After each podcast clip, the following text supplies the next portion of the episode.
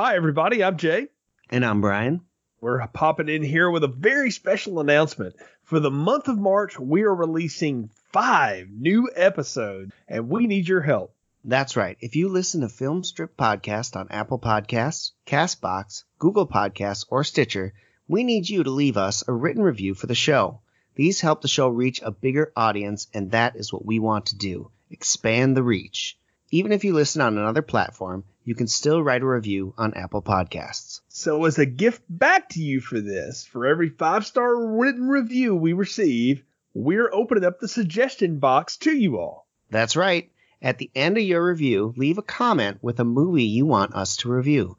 Only caveat is it has to be something we haven't already reviewed. For a list, check out the archives. So at the end of March, we'll gather all the suggestions and we'll pull a winner out of the hat and review that movie in one of the coming summer months when we're usually doing our bi weekly release. We'll do a special bonus show. We know we need the reviews to help expand the show's reach, and we figured since we were asking for this, least we could do is take a suggestion from one of you for our future show. And so once again, leave us a five star written review on Apple, Castbox, Google, or Stitcher sometime in the month of March. Suggest a movie you want us to review, and at the end of March, we'll pull the suggestions and select a bonus review from you, our fabulous audience. Now, on with the show.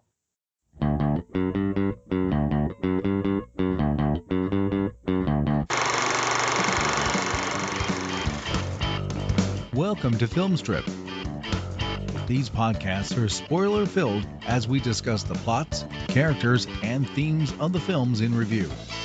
All content used or discussed in these podcast episodes is the property of the respective owners and used under the Fair Use Act, Section 504, C2, Title 17. Welcome to Film Strip. I'm Jay. I'm Ron. And I'm Lindsey and this is our review of Duck Soup, starring Groucho Marx, Chico Marx, Harpo Marx, and finally Zeppo Marx, Margaret Dumont, Louis Calhern, Raquel Torres, and Edgar Kennedy. Directed by Leo McCarey, released in 1933 on the Paramount Pictures. This one's considered to be the Marx Brothers' best film, or so I'm told by the internet, guys. And first off, Lindsey, welcome to Marx Madness. You definitely wanted in on Duck Soup because you said you owned this one, so you wanted to join us on this. But I gotta ask the both of you, why is this one considered to be the best one? Well, full disclosure, this is, I think, the only Marx Brothers movie I've ever seen, and I just watched it for the first time this week. Oh. So, um, I wanted in on it because I was given this film a number of years ago uh, when I was really starting to get into classic movies.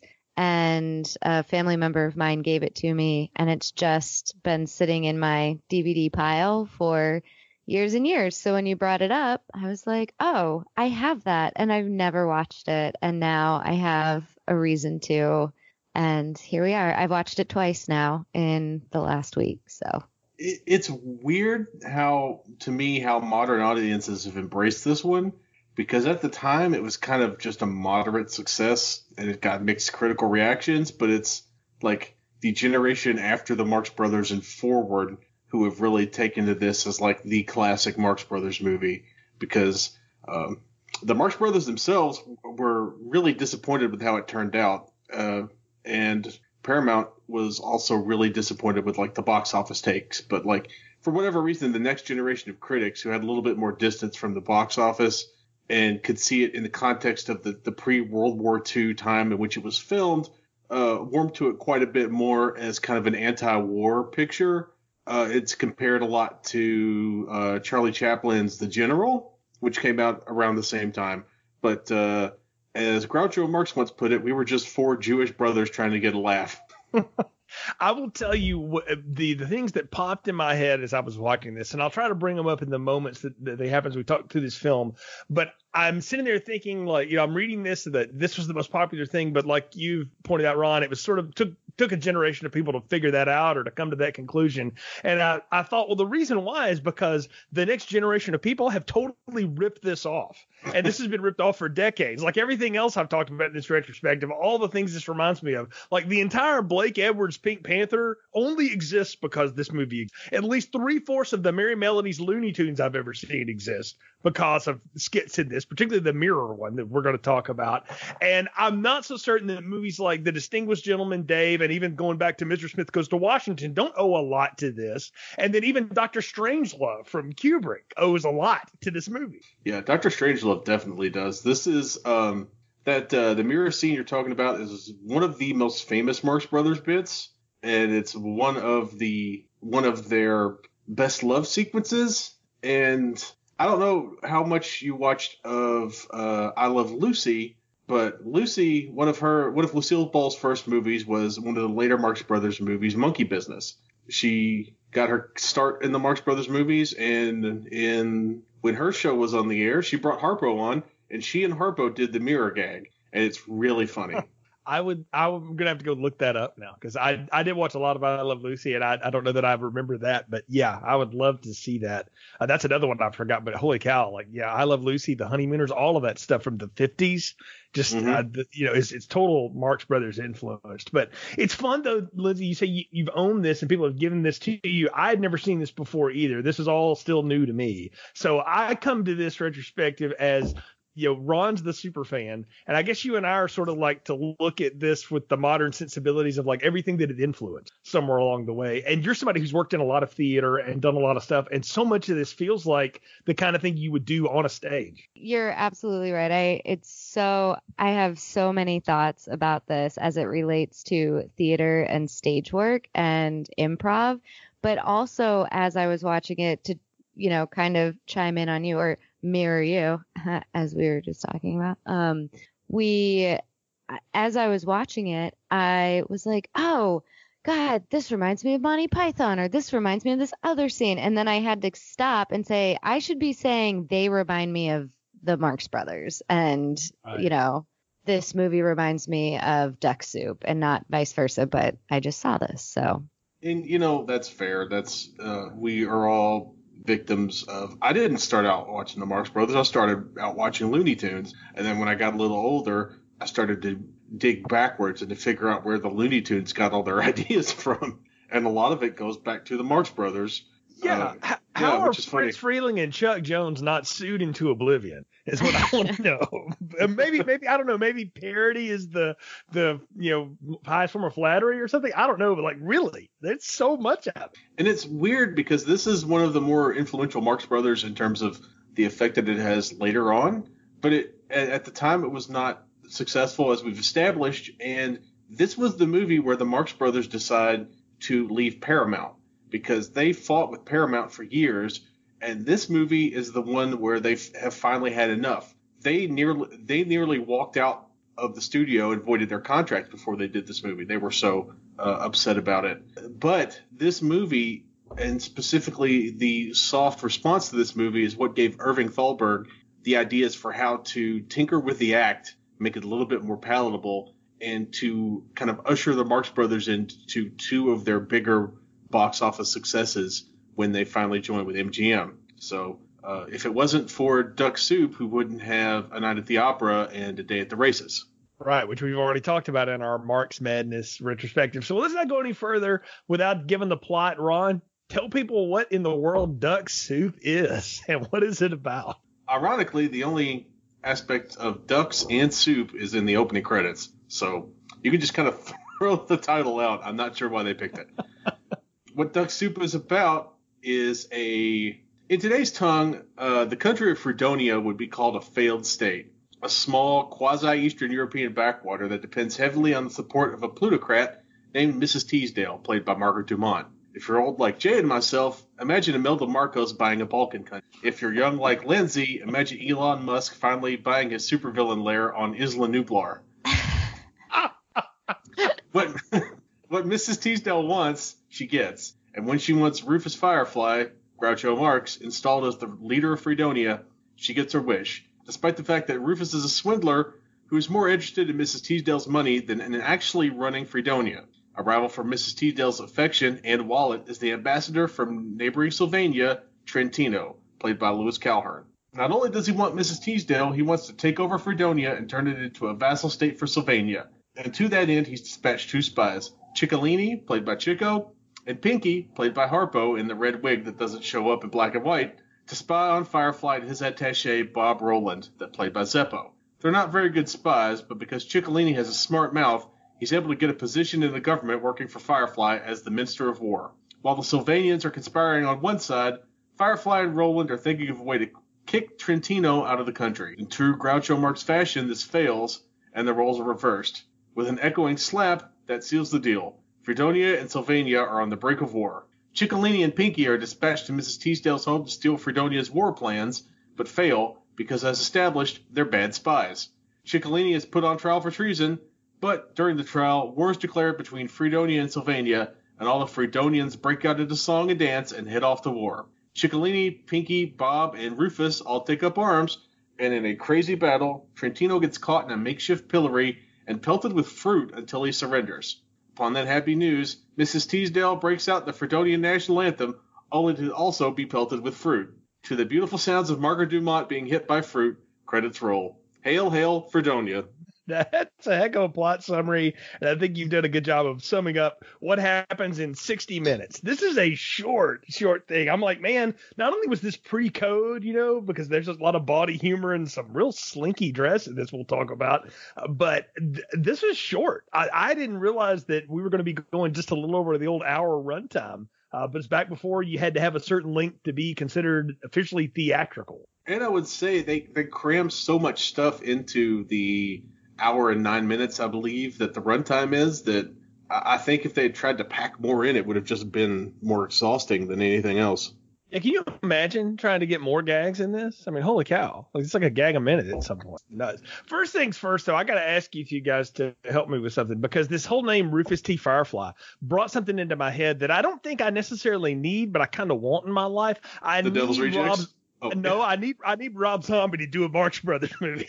I think that's what I, that's what I want right now. Uh, because um, wow. Rob Zombie, Rob Zombie has tried for literally 15 years to do a Groucho Marx movie because he owns the rights kidding. to Groucho Marx's autobiography, and he has he has spent millions of dollars trying to get this thing developed, shopping around to studios, because Rob Zombie is the Marx Brothers super fan. That's why you've got uh, Rufus T. Firefly, Otis B. Driftwood, et cetera, et Yeah. cetera, in his horror movies. Right. I see. I've just now put all that together too. It was with this movie. I was like, oh, wait a minute. This has got to be a Rob. This is something Rob Zombie's into. And I looked that up and I saw, oh wow, he's a big Marx Brothers fan. Though I didn't know he was doing a. He tried to do a Groucho movie. I can understand why nobody will give him money for it. Have you seen the last five things he's done? Holy cow. And I mean, a- admittedly, it's an obscure. Uh, you know, who really cares about the Marx Brothers at this day and age, uh, other than you know nerds like me? Well, I hope more people are because we are doing five, four movies month. But yeah, Sorry, Jay, you're gonna get like ten downloads, and they're all gonna be me. Okay, we, we got more subscribers than that. Thank you. But yeah, uh, that's uh, that's funny though that that worked out that way. So okay, let, let's get into this whole thing, and I, I want to get your impressions first here, Lindsey, too, because this is the first time you're joining us. So I have now seen Margaret Dumont play this same character twice before. Even though there are movies that happened later, this is our reverse retrospective. This is such a weird way of doing this, but I love it because she's always playing the widowed super rich lady that Groucho is either hitting up for money or trying to seduce at the same time for her money. And I wanted to see what you thought of her as sort of Mrs. Teasdale, the, enough money to swing the government. I loved it. I well, I loved the whole movie, but she was so she felt like an opera singer. She was just well, I mean, it's even joked about how large she is even though she's not at all large, but there are so many jokes about her size throughout the movie. Um but she has such a big personality and I love that she just rolls right in there and she's like, I'll give you the money if you put Firefly in and they're like, okay, which, you know, is still kind of how it works. So Yeah. I I really I was like, great, this is great. Look, they just cut right to the point and then there's a song and dance number. So what's not to like? Well, uh, Lindsey, as we've established in another movie and uh, pre- previous future movies, Margaret Dumont, before she became uh, the straight man for the Marx Brothers, was an opera singer, I did not know that. So and she was also a rich widow. So they weren't Uh, asking her to stretch much. Is what I is what I'm getting. well, But she what I- plays it really well. I Like- think I, I I mentioned this on another show, but it's worth mentioning again. If you go look up the the moment, it's on YouTube when they gave Groucho an honorary uh, Academy Award late in his life, not long before he passed away. He talked about Margaret Dumont being the best straight man that he ever worked with, who never laughed at any of his jokes because she didn't get them, but that was what made her great. And I thought, well, what a what a sweet thing. I mean, apparently they they really did have a great relationship. But I'm watching her again, and I realize I'm I have to remember I'm watching something that was made before, but I've seen what will come of this person in future movies, particularly like A Day at the Races. I think that's like a huge one for for them in particular in, in this retrospective at least. And I'm watching her just spin all of these people into a circle and and you realize like you look at her like there's nothing wrong with the way she looks but she's not exactly what you call striking you know? She doesn't really command a ton of presence except that she has all the freaking attitude in the world and knows it and just doesn't care and that's what I loved about her in this one because I felt like I got to see Margaret Dumont play a character that really just put her foot down other than just being the hypochondriac rich lady you know? She, th- this time she actually had like a, a point and she thought she was doing some good even if she was a little naive about Yeah, it's it's funny that you should mention that, Jay, because um, weirdly enough, uh, as she tries to do good in Fredonia, this movie ended up being kind of uh, an international incident at the time because uh, upon seeing it, Benito Mussolini, the dictator of Italy, banned it from his country as being personally insulting to him. I guess because of the uh, anti-war rhetoric uh, kind of thing. Yeah.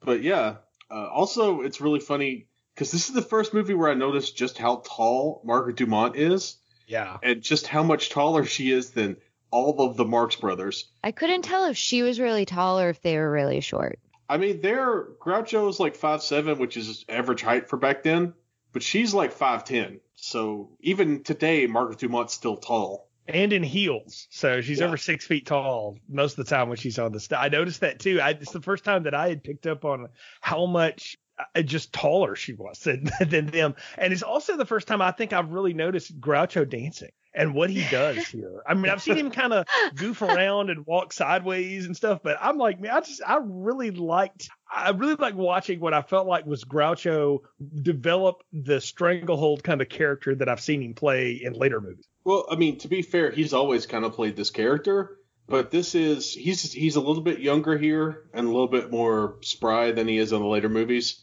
and he's a little bit more free to just kind of do, uh, for lack of a better term, Groucho stuff, uh, because by this time Paramount had basically washed their hands of the Marx Brothers and said, "You idiots, just do whatever you want." We- should mention too, because I did mention it, that this is this is the last of the pre-code movies. In other words, where Hollywood had these moral standards that certain you know things had to live up to. And before this, I mean, there were there was a lot of cinema that now would, would seem nowadays would be you know pretty tame compared to you know like the latest episode of The Bachelor or whatever. But where we're making out on the home court. But th- this kind of stuff, it, it it was risque at the time. I mean, look at the way Raquel Torres is dressed or maybe not dressed. Like she's barely wearing clothes most of this movie. Everybody's slinging around. There's a lot of like overt violence. I mean, they the only thing they didn't have was was language, and I kind of felt like there was a lot of innuendo going on that I didn't remember from the later films. Yeah, when you when you listen to it in with the lens of the later films, the postcode films, you realize just how much stuff that the Marx Brothers were able to get away with just because Groucho talked so fast. It was kind of hard to pick up on just how dirty he was. And if you go back even further, if you go back to like the Cocoanuts, which was 1929, uh, that one is full of like Groucho's sleaziness. So we haven't talked about him yet, but we need to bring it up now. This is our first experience with Zeppo, and as I understand, this is the last movie he did with them. Is that before he went into like the behind the scenes role? Is that right? Yeah, this was the last movie he did. Period. Okay, because I, I got to tell you, like I, I knew this going in that okay, I'm finally going to see Zeppo, and I I read after I watched it that oh this is the last one he did, and I was like mm, you can tell because he's barely a part of any of it. Like I I, I matter of fact I couldn't tell you much about Lieutenant Bob other than his name and that he had a lot of medals that didn't seem to really fit his shirt. but I mean, really, really, like I, I, I'm watching this, I'm going like, oh, I need to come up with something to say about Zeppo, and maybe that's the point. There's really nothing to say. Yeah, he got stuck with the uh, kind of the straight, the Allan Jones type character uh, that you would see later in the movies. But by this point, I, I believe, if my math is right, he had taken over as their manager as well as being in the act. So all the uh, disputes they were having with Paramount were basically filtered through him. So he was pretty much done with the act and and ready to focus on just being their manager. Which I mean, it's hard enough to be like a, a actor director. I can't imagine how hard it would be to be an actor slash manager. Well, Lindsey, you you've done a lot more performances than Ron and I could even dream about ever doing together. What's it like to try to work? Imagine yourself as Zeppo for a minute, and you have to work opposite of Groucho, Chico, and Harpo. Yeah, I I mean that'd be tough, especially in especially in his position when you are tasked with multitasking, right? Like in that way, you're taking on a number of different roles, but also feeling like and again, this is my only Marx Brothers movie that I've seen. So I don't, I haven't seen him in anything else with them because I haven't seen any other Marx Brothers movies. But uh, I feel like, I mean, you you either have to embrace like the fact that you're just going to be overshadowed by certain people, um, and take a back seat and just do what you do and take part in the play, which a lot of this movie I would consider is just like actor play. It's, Im- I mean, I don't know how much is improv, but a lot of it felt very reminiscent of things that we would uh, do in class or things that I would make people improv when I was directing or things that I would be forced to improv when I was in certain shows. So some people are just better at it and you know that is what it is. Some people deal with that better than others, but I, when I saw his name on our little outline, I was like, I don't have a whole lot to say about this. well, I don't either. That's why we're mentioning it now because there's not much to say about it. Because the truth of the, the matter is, once again, all the real goofy fun comes down to Chico and Harpo. And I'll try to refer to them as their character names, Chicolini and Pinky here, who absolutely terrorized the hell out of that poor peanut lemonade vendor. I mean, I, I sat and watched that and just, I'm just rolling watching this going like, man, how much further can they possibly keep this skit going? And bear in mind, there's very little dialogue happening. It's all it's really Harpo's cues. That guy and then Chico just coming right behind him where they're you're holding the leg and then the hat gets burned and they do it again and it's it just goes on and on to the point that the guy destroys his own damn peanut stand.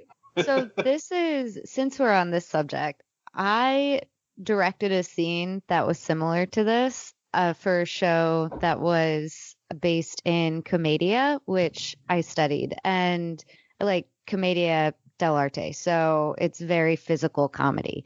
And these scenes are almost impossible to to block and direct. Like you have to have incredibly talented actors who are really well versed in physical comedy to be able to pull something off like this. So to watch it, and I don't know how many takes it took to get to where they were, but it's so, it was so fun and so impressive for me to watch, especially from the standpoint of, wow, I've tried to get actors to do that and I did not do this well at all.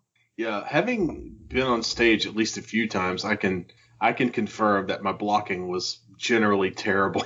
and, and, I was really bad about uh, hitting the same mark more than twice. So, so trying to do something that complex uh, is a very intimidating process uh, for me, who tended to just improv things.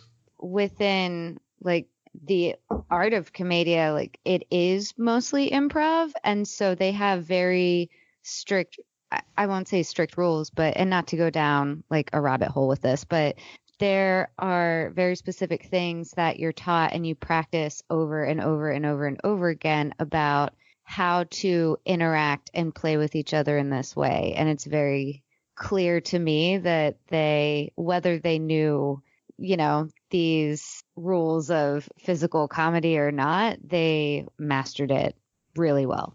I would say that coming from as as prominent a stage in a vaudeville background as the Marx Brothers did, that they were really well versed in uh, the rules of physical comedy, just because they're doing you know a hundred performances of whatever, you know, and they're touring around the country and they're being on Broadway and, and stuff like that prior to this.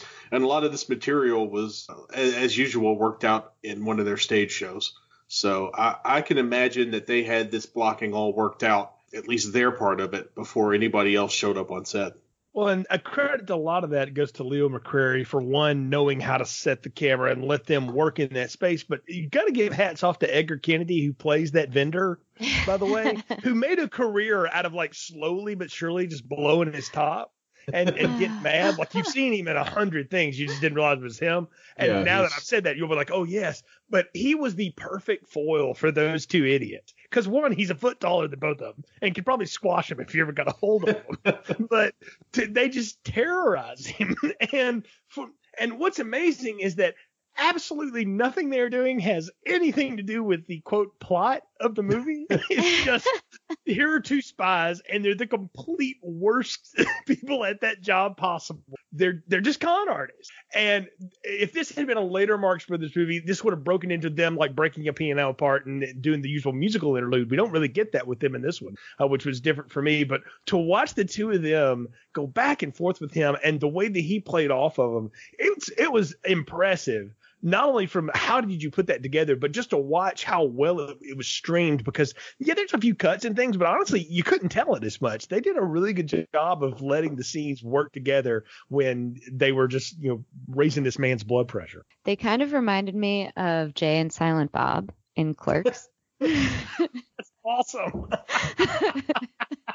now, oh gosh, I didn't put it together, but you're right. Kevin Smith ripped this off too. What a Right? fraud. right? That's a great point, though. You're exactly right. Because you've got the one guy that al- is always talking and never shuts up, and the guy who doesn't talk at all. Yep. And I Penn guarantee Teller. you, I guarantee you, Kevin Smith knew the Marx Brothers backwards and forwards from working at the video store. Because that's where I first started to. That's where I first started to watch Marx Brothers movies. Because I worked in a video store and I could take anything home. So I took anything home. literally. So I mean, Yeah. with this, but I no, that is amazing, and that's a great point, Lindsey. I had not thought about Jay and Silent Bob, but you're right. Like this is a Jay and Silent Bob gag, just with a lot less profanity. Um, Well, and it's and it's and it's a Jay and Silent Bob uh, bit right down to the use of hammer space. Because look at Pinky. What what doesn't what can't he like pull out of his coat? Yeah. right? What tattoos doesn't he have? have? Which Oh, is there's a, li- yeah, the which little is- horn he keeps filling up with lemonade, and the whole, and he just bumping into you with it. And I'm like, I'm watching this guy, and I'm like, he's gonna get socked, right? Like he's just gonna get hit. And I'm like, nope, the guy's gonna miss. well, no. What? Uh, but the the the turnaround is so much sweeter because he just takes the horn out and turns it the other way around and honks it like eight times, so it looks like he wet himself. Yes, which was that was the great end of the first scene. Was like, all right, wise guy, you want it? And that I, I'm watching this going like, that's finally Mo turning on the you know one of the other Stooges and Yeah. and having enough. oh, that's good. That's good stuff. We mentioned him a little bit ago, but I want to talk about I want to talk about Louis Calhern's Ambassador Trentino of Sylvania. I love this guy as a villain. He may be my favorite villain of any of these Marx Brothers movies I've seen, and he's not really a villain so much. He's just the I don't know. He's he's the uh, shady guy that they're gonna you know turn all the marbles against or whatever. But I really like this guy because I think he he earnestly doesn't realize what's happening to him. like he is, and I almost want to feel like the actor had no idea what he was getting in. Ron, if you shed light on that, let me know if I'm wrong. But I felt like watching him, he was just going, I don't I don't know what these people are doing in front of me. What am I supposed to do with this? I mean, to to have to stand across the scene from Groucho Marx, eh, you're you basically are just signing up to be, you know, have someone run circles around you, literally. No, that's an excellent Yeah. point, but I just kept waiting for him to like start twirling his mustache too. You know, maybe if the movie had been a scene or two longer, there would have been one of him in the back room going like, "We'll get these fools to turn it over to us yet. You'll see." You, you know who he reminded me of a little bit in, it, just basically in the uh, the layout of his kind of hair and and uh, general demeanor. He was almost a little bit like a like a proto Nick Charles type if if the Thin Man was was evil uh, or you know at least bad. A hundred percent. I've been sitting here like he reminds me of someone. That's it, right there. You nailed it. Um, but I mean, except, you know, slightly more aloof than Nick Charles would ever be. But he, yeah, I don't know. I loved his, the way he reacted to everything that happened to him was very real and not comedic, which is what made it funny. Does that make sense? Absolutely, yeah. The whole the whole bit where th- they try to convince Firefly that you know Groucho, look, if if you you can avoid this war if you'll uh, just let him insult you and then walk away, and then Groucho of course does that completely backwards and slaps the guy across the face with his Yeah. glove. Which at first I was like, Bugs Bunny, we'll meet you on the field of Bunny. and th- the way he huffs off the stage, I was like, that's perfect. Exactly what you should do because Well, he, he he- genuinely wanted to try to settle this. Well, he had been uh, he'd been a straight man in some other comedies. Like there was a a, a pre slash at the same time Marx Brothers comedy team of Wheeler and Woolsey, who have been mostly resigned to the Mists of History and Turner Classic Movies, and he had been a straight man in some of their movies. Uh, so he has kind of a background as a straight man, and I I think the only reason he wasn't in further Marx Brothers movies was because he was kind of a freelance guy and he was coming into Paramount about the time they were leaving Paramount for because he had been an RKO guy before this. So it's kind of sad because he could have been a great straight man for future Marx Brothers movies. His character archetype reminded me so much, Ron, of the other opera singer in A Night at the Opera. The one that, is oh, constantly Oh, yeah. vying for the woman's affection because you know he's got we we kind of talk about Ra- Raquel Torres on the periphery here because she really drops out of the movie about I don't know 35 minutes into it but she's supposed to be like his love interest but he's going to tell her use your feminine wiles to get close to Firefly so you can separate him and Mrs. Teasdale which never really comes to fruition but would have been fun to see. But uh, he's doing that whole bit the same as with the you know the actresses in uh, Night at the Opera. So I, I don't know. He just reminded me of that. Those two actors reminded me. I mean, it's kind of a stock Marx Brothers character. Uh, it's just that the actor keeps uh, changing periodically. Yeah, that's a that's a good point. It's good. And also when you said it earlier, Zeppo was replaced by Allan Jones. I realized later I was like, I'm waiting for Allan Jones, and he's not going to be in this. But that that's what he would have been doing. So Lindsey, I want to get your uh, opinion of the musical numbers in this thing because in the other Marx Brothers movies, there's always musical part of it. It generally breaks down into Chico and Harpo showing you how good they can play the piano and the harp, which I recommend you go check out Day at the Races and, and Night at the Opera because you get great scenes of that. But in this one, it breaks we break into full song and dance here. Oh yeah, it was fully I was fully into it. And I so again, I went in watching this movie knowing nothing about it and I was like I'm just to watch it once, see how I feel, watch it again and digest. And that's what I did.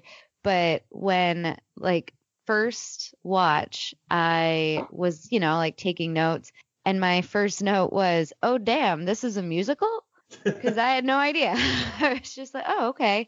they're singing and then I was like, well, maybe it's just a novel thing and they're doing it once. And then I love the repeat of every time he walked into a room, they sang like the um, leader of Fredonia song and how that came full circle at the end where um, it was sung. And I think they start throwing, you know, like old food and whatever at whoever's singing it. But But- Dumont, yeah. yeah, yeah, yeah.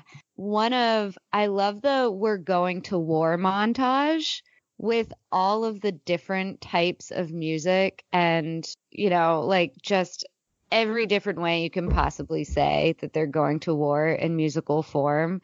I ate it up completely. I just um especially with the banjos. Oh my god, the banjos. Um that really made it for me. Like that was like I'm all in. Let's Like I'm it. a sucker for musical theater, pretty much of any variety, and and we've well established this, and there'll be good discussions about this in later episodes, y'all. I promise. well, but uh, just to tease it, but I I love when uh, the musical part of a performance doesn't overtake what's happening, but is the good supplement to everything. And I'm Right. watching this and I'm going, man, this is like the perfect moment. Like it doesn't make any sense that they would all break into song and dance, but they absolutely should. But I love, yeah, and that's the. I think they used it so well as a comedic device within the movie that it just were. And I think from the very first song that they did piqued my interest, and I just thought, like let's see where they're gonna go with this and the full arc in which they use the music to continually at least get laughs from me. I assume that's what they were going for. Um, was was just perfect. The "This Country's Going to War" song was really funny to me too. So you're not alone.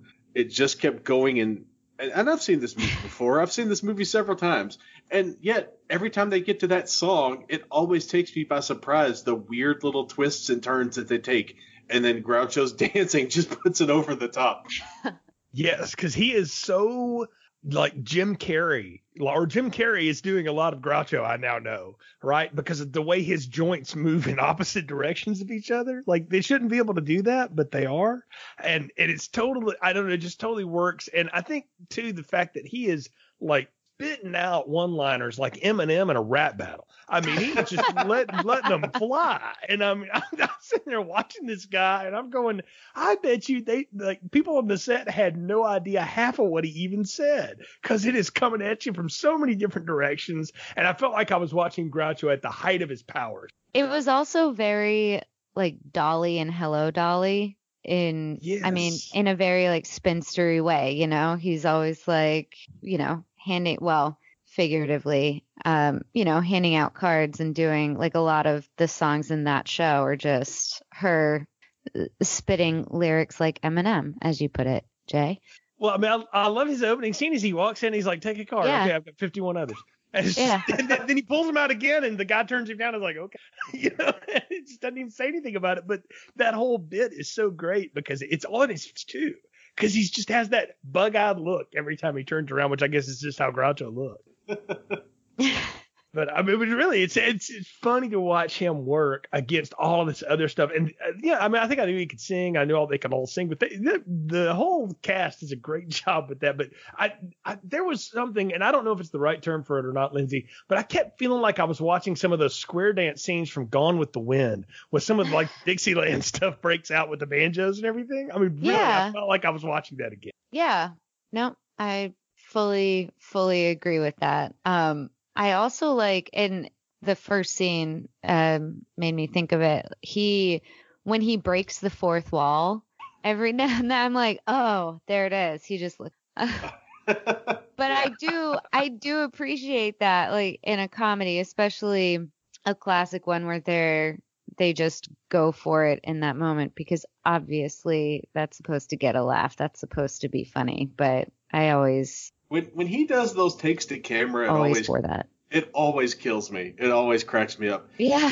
because I can see him doing that like from a stage and just like looking out to the audience and, and, and just with that expression, even if he doesn't say anything. Because sometimes he'll just look at the camera and that's all he does.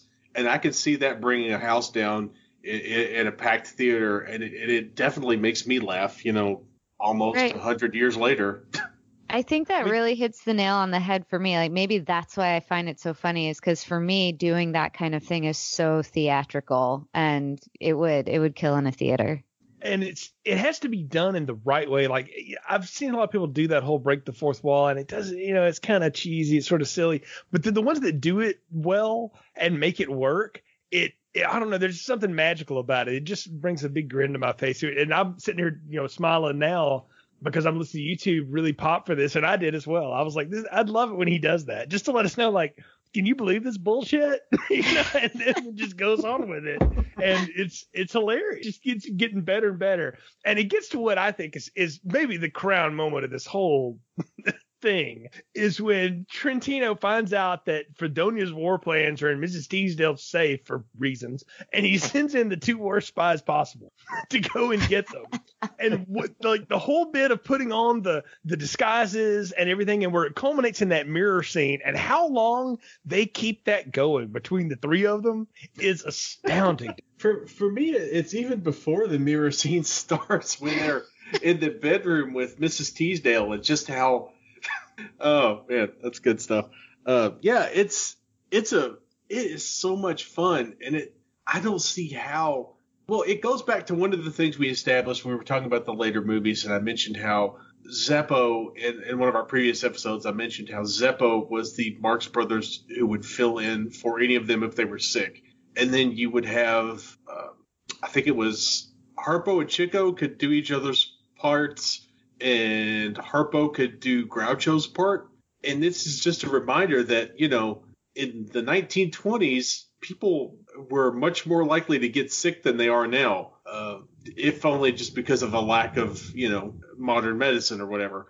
So I can only imagine that these two on the stage had done this from both sides of the mirror, so to speak.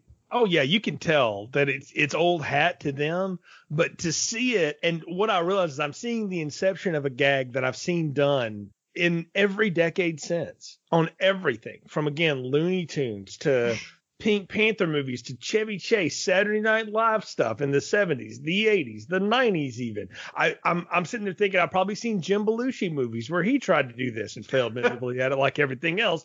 But you know he's doing and I'm watching this and I'm like, man, what a what a novel idea and i'm sitting there wondering like the truth of it is these guys probably ripped it off for somebody else for all i know but it's a great gag and the the way that it it, it culminates into the fact that now we've catch Chicolini and we've got to put him on trial. It's only topped by the fact that this trial is freaking amazing. Like the entire run of Night Court owes itself to this moment. yeah, that's it. It is a really funny trial uh, particularly when, when Groucho leaves the judge's station and becomes the defense attorney. Yes. and, you, and you get some really good classic uh, Chico uh, malapropisms. The lemonade. Yeah, yeah, I'll have a glass. Exactly. All of that going on, and when you finally realize that it's it's all just the farce because they're going to end up in war. And then we, what amazes me is I didn't know anything about this movie either going into it, Lindsey. And I thought, well, this will end like right before they go to war, and then that'll be the cut. And like, nope, we're actually going to go to war, and we're going to blow the set to pieces. And I'm going to have these huge rocks on strings come through the set. Like I'm, it's like I'm watching Bullet Bob and old Super Mario Brothers come through the set or something. like really, like I, I I was amazed by this and how it completely devolves into utter anarchy. The it's, war for me fully felt like I was watching Monty Python. yes. One of the things I noticed for the first time uh, watching it uh, for the podcast was how many times they're nearly crushed to death by things, and how many times they're hit. Like I've never noticed before, but uh, in the scene where they're barricading the door, and there's a big explosion. I'd never noticed that the chair falls and legit hits Groucho on the head. Yeah. Ron, the, the problem wasn't with Stonehenge. The problem was that Stonehenge was in danger of being crushed by a dwarf. That's another movie that I own and I've never watched. Oh, oh put that you on the really list. That's okay.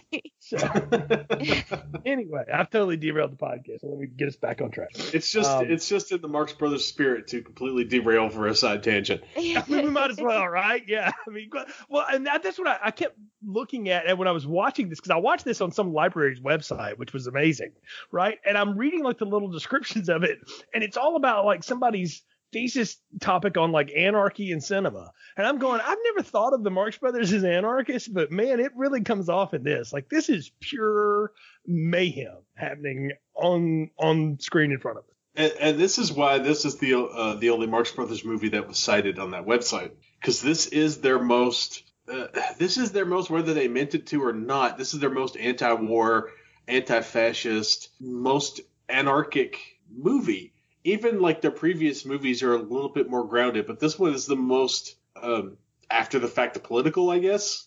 I don't know.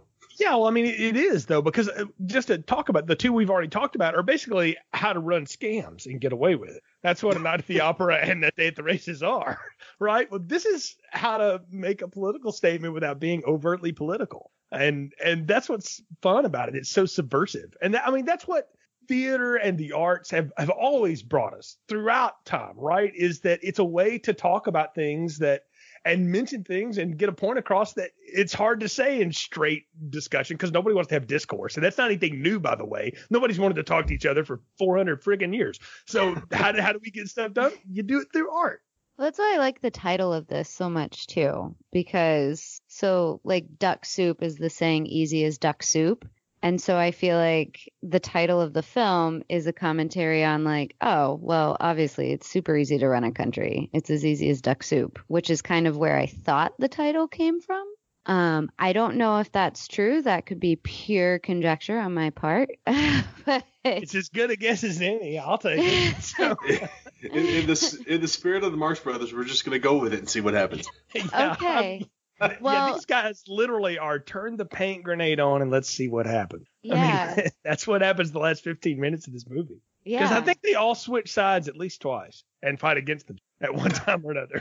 Which, I mean, again, that's kind of the commentary, though, right? It's like, eh, today you're the good guy, today you're the bad guy. I mean, everybody banged on Benicio del Toro for that that character in uh, Last Jedi, but they, Rian Johnson wasn't wrong. you know, it's it just depends on what side of the coin you're on today. Yeah, you're not wrong, Jay. That's talk about things that I had never thought were influenced by the Marx Brothers. Let's go to Star Wars.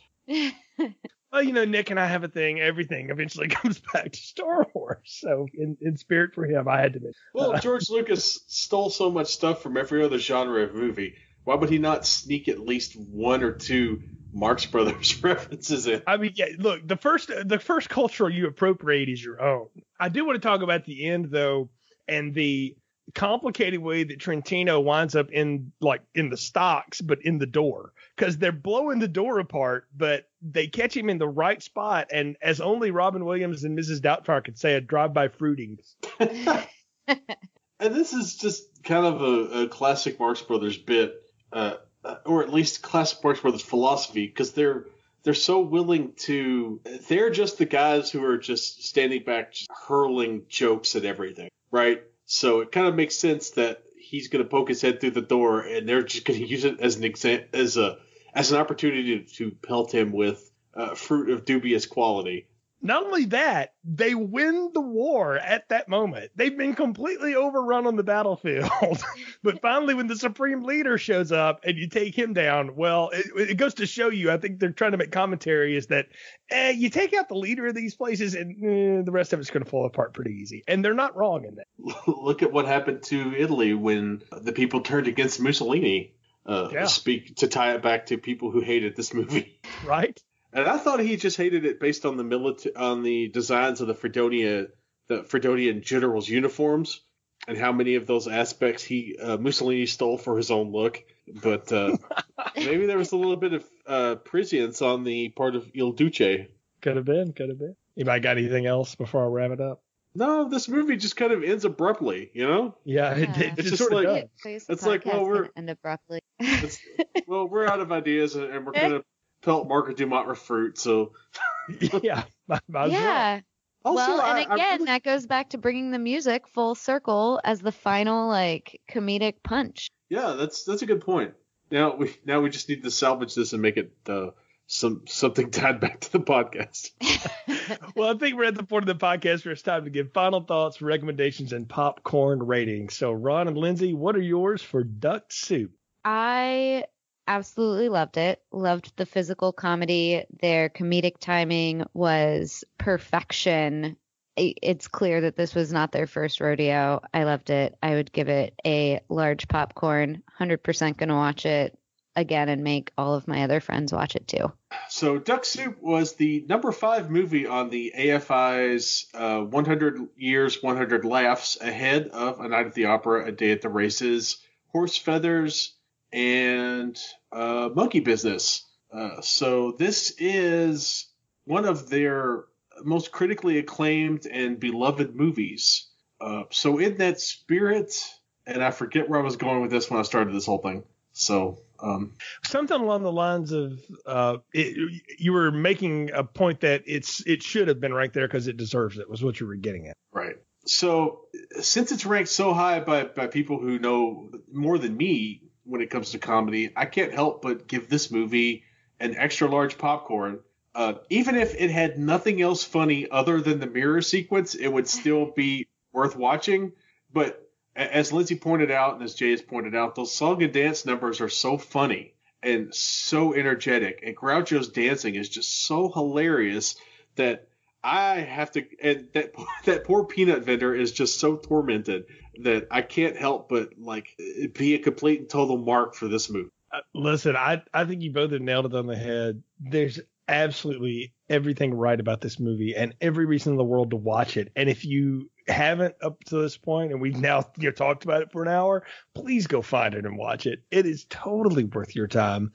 Even if for nothing more than you just see everything that it influenced, but just by itself, it is 67 minutes of absolute comedy platinum. I mean, it is. It is beyond gold. It is one of the funniest things I've ever watched. And I am not big on broad comedies. I don't do slapstick. Y'all know this. But I love this movie. I absolutely do. I'm finding ways to find a DVD of it or something because I want to own it and have it in my collection because it's definitely something I want to introduce people to. I'm glad to hear Lindsey say she's gonna make her friends watch this. I'm I'm like, yes, you, you should make people watch. This is a great throw it on like at your New Year's party or whatever before you watch New Year's Evil and other cool things like that. Throw this on in the middle as a as a break because it is an absolute break for it. And I think I texted you somewhere, Ron, and not to get too political here, but like I'm watching this and I'm going like this doesn't seem like too far from a lot of administration's work, right? Like I mean, not, not even talking about the current one. I mean, just any of them. Like if, if you've studied U.S. history at all, you're like, yeah, I mean, or history in general. I was just gonna say, you don't have to. Yeah, it's not just U.S. history. Like it's it's accurate. yeah, Feels I mean, it- accurate. totally works. And I think again, as a as just a piece of art with so much to say in such a short amount of time, it's so much fun. But just as a good funny a break, it is absolutely perfect remedy for a long week and that's how i watched it and i'd recommend you do too. Work a long hard week. Come home watch this for an hour and it will relieve all of your stuff. You'll have a great time. Extra large popcorn for me on this one too ron. This one was absolute fun and i'm so glad we got do it. And I'm glad, Lindsey, you got to join us in on our Marx Madness. This has been a lot of fun and your second official review with us now. So, yay, more fun stuff to come. Tell folks how they can follow you on the social media if they choose to. And hey, if you got a podcast you're into, go ahead and put it over. Cool. You guys can follow me on Instagram at Lindsay underscore Lou underscore who. That's L I N Z underscore L U underscore W H O. And podcasts I'm into right now, I listen to the Tony Kornheiser podcast uh, every day. Uh, so if you are at all a fan of DC sports, then you should totally listen to him if you're not already. And the Stone Cold Steve Austin podca- podcast, please, please listen to it. It's so great. Okay, you guys can find me on social media at Hollywood Ron on the Twitters. You can read my writing on Den of Geek. I will be talking about the upcoming season of Westworld, hopefully, and I will definitely be talking about The Walking Dead because I'm still on that beat 10 years after it started. Yeah, that is an absolute classic one. I agree with you there. That that's fantastic. Folks, you can find more episodes on our website, filmstrippodcast.com, as well as feeds to everywhere you can subscribe and download the show. And as you heard in the little commercial before the show, we're doing a little fun contest right now. We need some more written reviews. So we're bribing you. You give us a five-star written review on Google or Apple or Stitcher or wherever you can leave one, and you say how awesome you think we are, and you put a suggestion for a single movie that you think we should do that we haven't already done. We're to put all those in a hat. We're to draw them later this summer, and we're going to just do a random extra review just from you guys and your reviews. So please do that. It helps us uh, spread the word about the show. Of course, you can follow the show's social media at Filmstrip Pod on Twitter and Instagram, and find Filmstrip Podcast on Facebook as well. We appreciate your support. Until next time, for Ron and Lindsey, I'm Jay. Thank you for listening to Filmstrip. Thank you for listening to Filmstrip. You can find more episodes on our website, filmstrippodcast.com. The Filmstrip theme music is produced and performed by Frozen Lake 121. All content used or discussed in these podcast episodes is the property of the respective owners and used under the Fair Use Act, Section 504, C2, Title 17.